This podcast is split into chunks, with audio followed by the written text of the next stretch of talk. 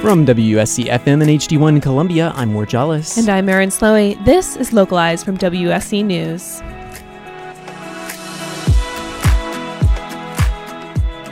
The surge in cases of COVID 19 among the USC student population continued this week with over 1,400 active infections currently reported.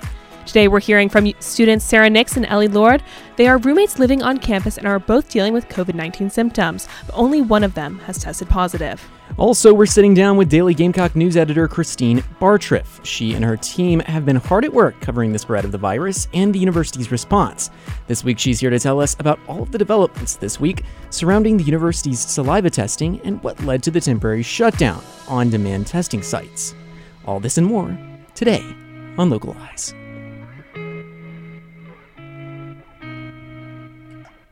The news is first. Live from WUSC News, I'm Summer Rogers.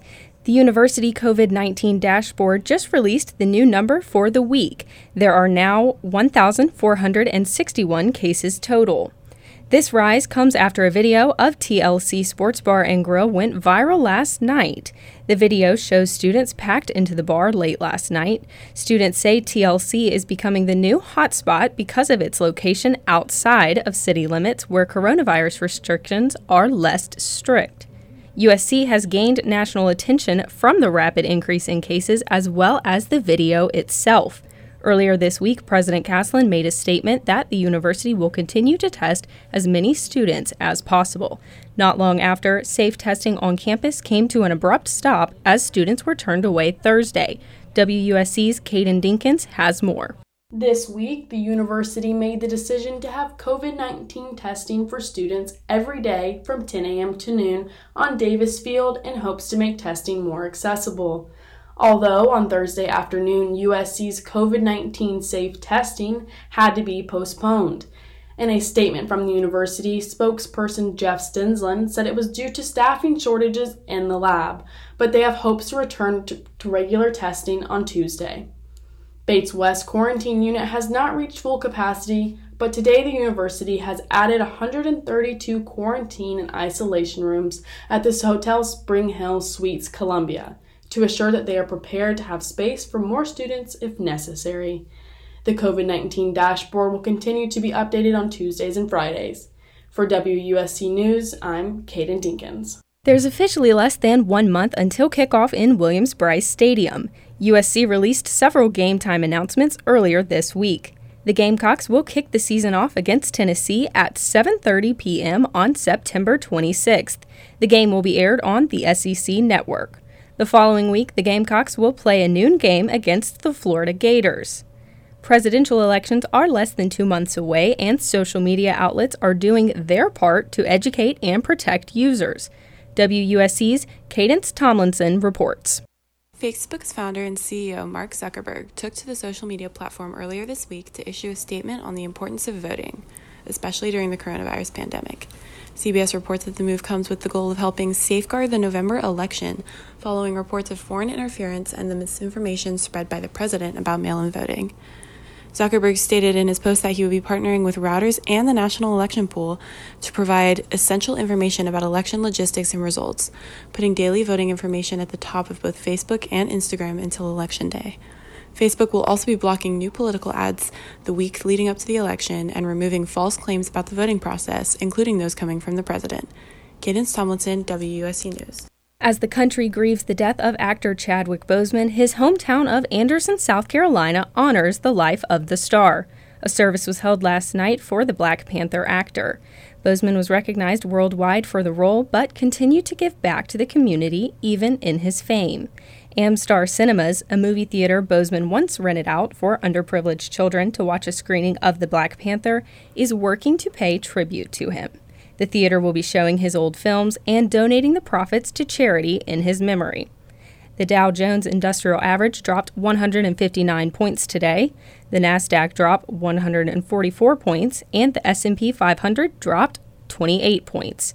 Right now, it's sunny outside at 90 degrees, and we can expect a low of 75 tonight. Tomorrow will be mostly cloudy with a high of 89 and a low of 67. I'm Summer Rogers, and you're listening to WUSC News. It's 613. A social distancing tip.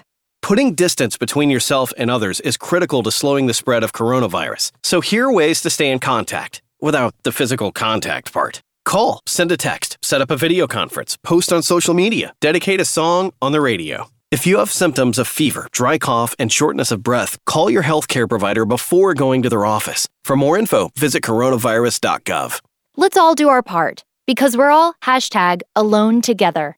Brought to you by the Ad Council. Wash your hands, avoid sick people, and touching your face. There are everyday actions to help prevent the spread of respiratory diseases. Visit cdc.gov slash COVID 19. Brought to you by the National Association of Broadcasters and this station.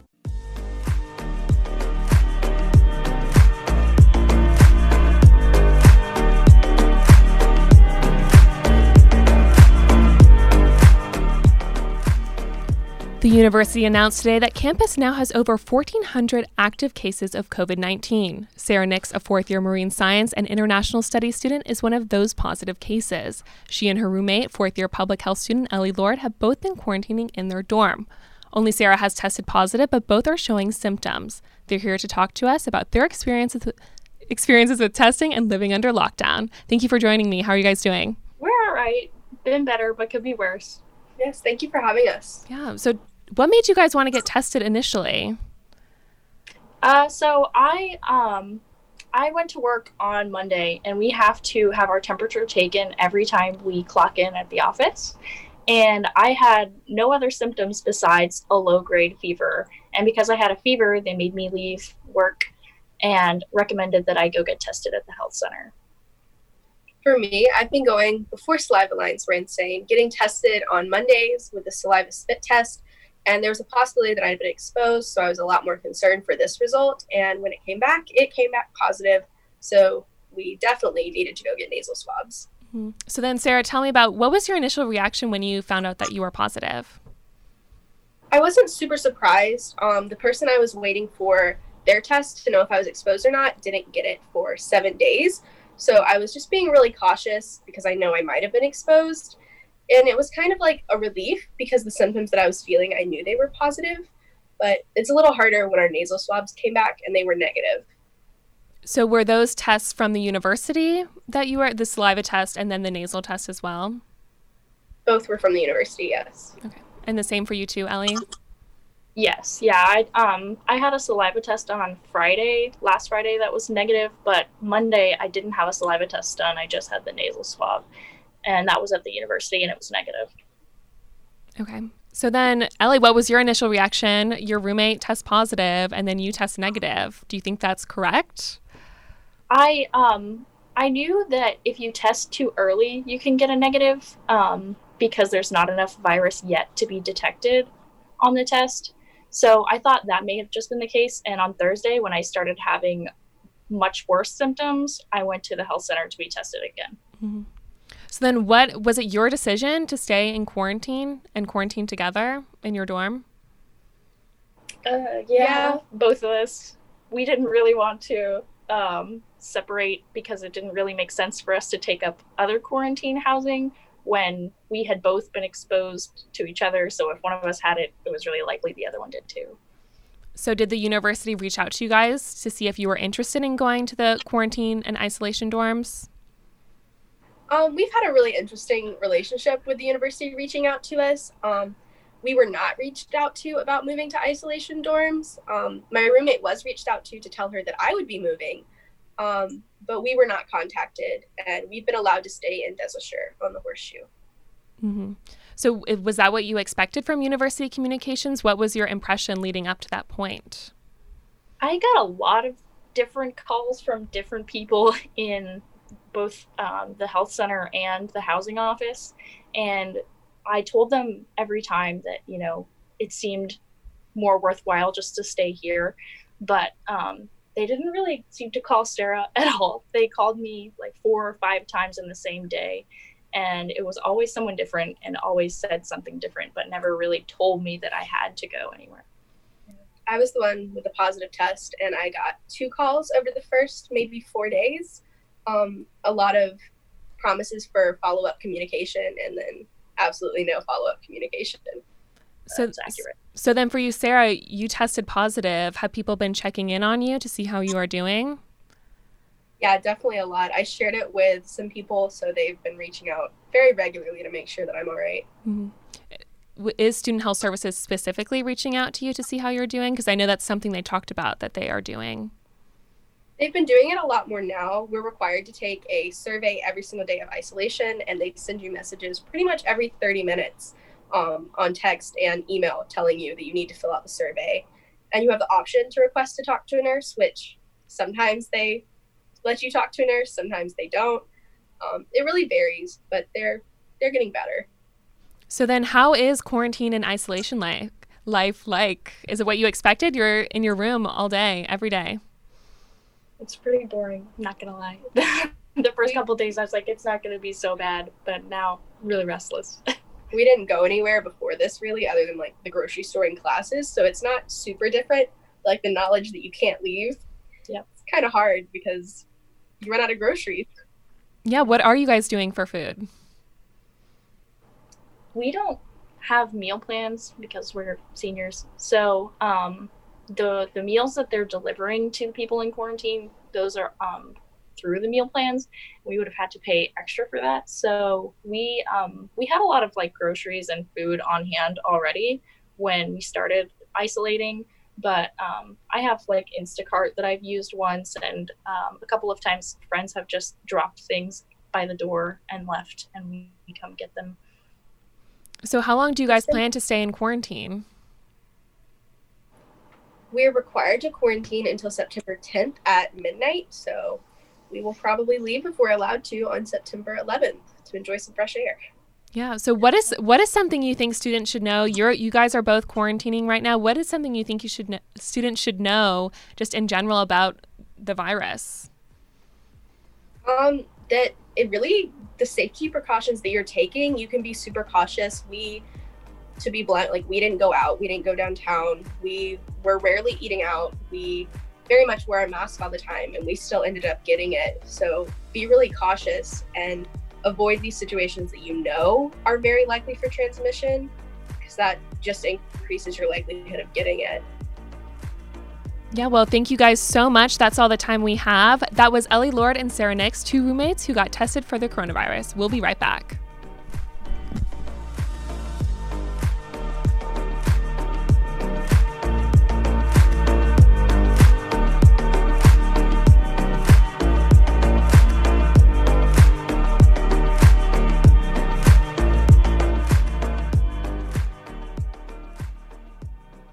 He would come home after a hard day and just start in on me, you know, like, hey, how's your day? How was school? What you got going on? I mean, it gave me the chills. My father would drive me all the way to the mall. He wouldn't stop until we were right in front of my friends. And oh my God, when. I wanted to go to Europe, and he seriously made me get a job to pay for it. And that one time. He insisted on taking us to the movies, even though he knew Steven totally worked there and I was totally in love with him. And. The time I got this wicked cool scorpion tattoo on my shoulder, not even the whole arm, just the shoulder, and he grounded me for two weeks. Two weeks! And oh yeah. When I wanted to major in ceramics because I'm like way good at it, my dad told me I'd have to pay my own tuition. Like, duh. How am I supposed to earn that kind of dough making pottery? Embarrass them, horrify them, freak them out. Don't worry. They'll appreciate it. Eventually.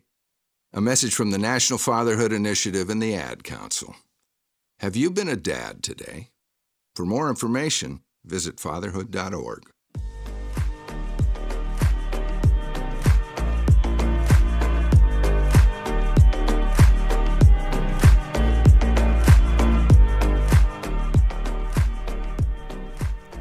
You're listening to Localized from WUSC News. I'm Ward Jollis. The situation on campus is always developing. Just this week, hundreds of more students have tested positive for COVID 19, and this has been thrusting USC into the national spotlight. Members of the news teams here at Garnet Media Group are hard at work to keep students informed during this unusual time, and Christine Bartriff is one of those members. She works on the Daily Gamecock as its news editor. Since classes began, she's been covering the university's handling of the pandemic. Today, she's here to talk with us about the week's developments with testing, quarantine space, and fears of a university closure. Christine, thanks so much for joining me today. Thank you for having me. All right, so Christine, a lot of different things happening this week, but first of all, let's talk about testing. President Caslen and other administration were touting this testing capacity that's so good the other day. And then yesterday, students go out to testing sites, find that they're all closed down. Uh, what's going on here? Yes, so saliva testing on Davis Field was closed uh, yesterday and today. And um, in a letter that Caslen sent out to the entire university last night, they explained that it was because of a quote unquote key lab staffer becoming ill. We don't know who the lab staffer is, and we don't know um, what they became ill with. We do know that saliva testing is supposed to resume Tuesday. Wow, Tuesday. That is that is five days uh, without testing that students will have to um, go with. Uh, it, it, seems a little strange to me that the university's lab operates only when one particular person is there. I mean, what do you? Is there something else going on behind the scenes here? I mean, what have you found out? Uh, how have students taken to this news? Um, so yeah, I want to emphasize again that we don't know who the staffer is. The university hasn't gotten back to us about that. But um, if you look at Kaylee Coda, our assistant news editor, her recent coverage of the lab and its workings, we do know that there's one lab staffer that is the only one certified at, USC to approve positive COVID results. Um, so that's a little bit about the the workings of the lab. Um, but again, we don't know who the sixth staffer is. Yeah, yeah. I, I, mean, students have to be upset about this. I mean, have you talked to any of them? What do they think? So, yeah, I mean, there's been a lot of uh, stuff rolling around on Twitter and other social medias, um, especially regarding President Caslen's comments at a recent town hall, the town hall on Wednesday. Um, he spoke a lot about the media attention that the university has received lately and talking about the testing that we've been doing and everything.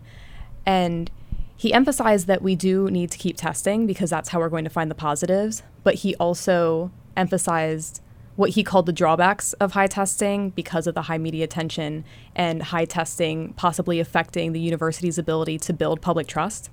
And then, so after the saliva testing closed on Thursday, a lot of students, some alumni, and even some faculty took to Twitter to express their concerns um, about saliva testing closing, especially after Caslen's remarks. Yeah, yeah, I, I can only imagine.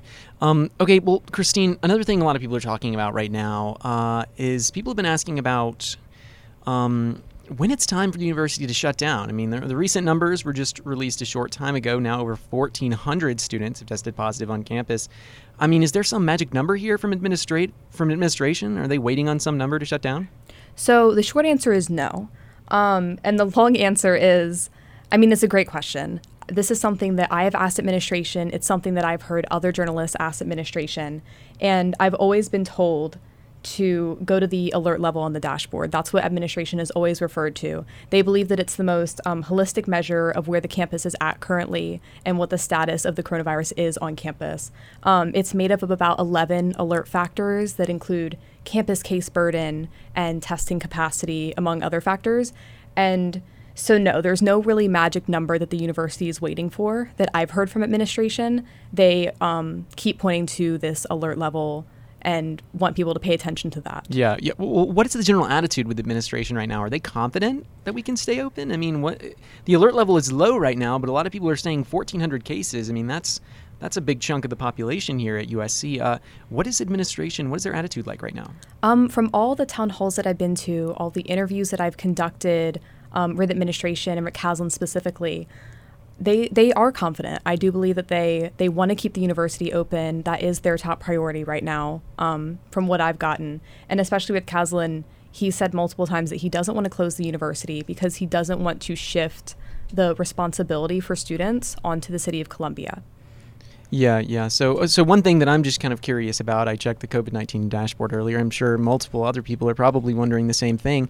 Uh, the university says that we're already at over 70% of quarantine capacity. It's filled. Um, you know, what's going to happen if, you know, there's no more space to quarantine people here on campus? Yeah, no. So that's a great question, something we've also been trying to keep updated on. Um, so the total capacity in use right now, I believe it's 72.9% on the dashboard, which is about 408 rooms that are currently being used by either quarantining or isolating students. And the interesting thing about quarantine is that it, this has been something that's changed since the university opened. So initially, when we started classes, we had 285 um, quarantine and isolation spaces. And that was between Bates West and the National Advocacy Center, which is um, on the humanities side of campus. And then recently, the numbers went up to 428 because the university expanded further into the National Advocacy Center. And now the university announced today that they there's a contract with the local hotel, um, Spring Hill Suites in the Vista, and so now the total quarantine capacity is 560. Okay. Okay. Yeah. So that's news. Uh, Christine. Definitely. Yeah. Um, Christine, you know, of the students you're talking to, though, um, you know, what is the general consensus here on campus? I mean, I know, I know there was an interesting message uh, directly addressing President Caslen, painted on Russell House on Monday. Yes. Um, that you know took social media by storm. I, I mean, do students think that the university should shut down right now, or you know, what is the general consensus here? Um, well, I want to emphasize that students definitely aren't a monolith. Um, so there's not, I wouldn't say that there is a general consensus, but from a lot of the students that I've talked to, they want to stay on campus, especially a lot of the freshmen who want their first year experience. And, you know, they've just moved in, they're just starting to feel welcomed into the Carolina community. They, they want to stay on campus. Um, but I do think, I do think some students are scared, especially seeing the um, the rising case numbers. But again, this is just from the students that I've talked to, and there's a wide variety of opinions on campus. Yeah, yeah. I mean, you know, being a student here, the two of us, it's definitely, definitely you're right. There's not one monolith of uh, student behavior here. Speaking of which, uh, last thing before I let you go. Um, I'm sure you've seen this video from SGTV that's been going viral right now. Hundreds of students packed into TLC Sports Bar and Grill last night uh, most without wearing masks, and a lot of them, you know, a lot of people saying these are students. Um, what's the deal here? And I mean, how are students even allowed to pack into a place like this without masks? I, I don't understand it. Yeah, I mean, so TLC uh, Bar and Grill is actually outside Columbia city limits, um, and so coronavirus restrictions are less strict there. And um, I know last night um, police did eventually show up. USCPD, USCPD, and Richland County Sheriff's Department did eventually show up to um, to sort of shut things down a little bit, just because there were so many people packed into the bar. Yeah, yeah. Well, Christine, thanks so much again for joining me today. It's always a pleasure to talk with you, and I really applaud the work that you and your other coworkers at the Daily Gamecock are doing. Thank you. Yes, thank you so much.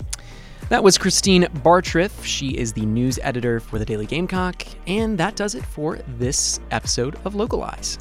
Make sure to join us every Friday at 6 p.m. for a local take on this week's biggest stories. Localize is a production by WUSC News and is produced by Mary Brian Charles and Ward Jollis. The outreach coordinator for Localize is Rita Naidu, and the music for the show is called Freedom by Atch.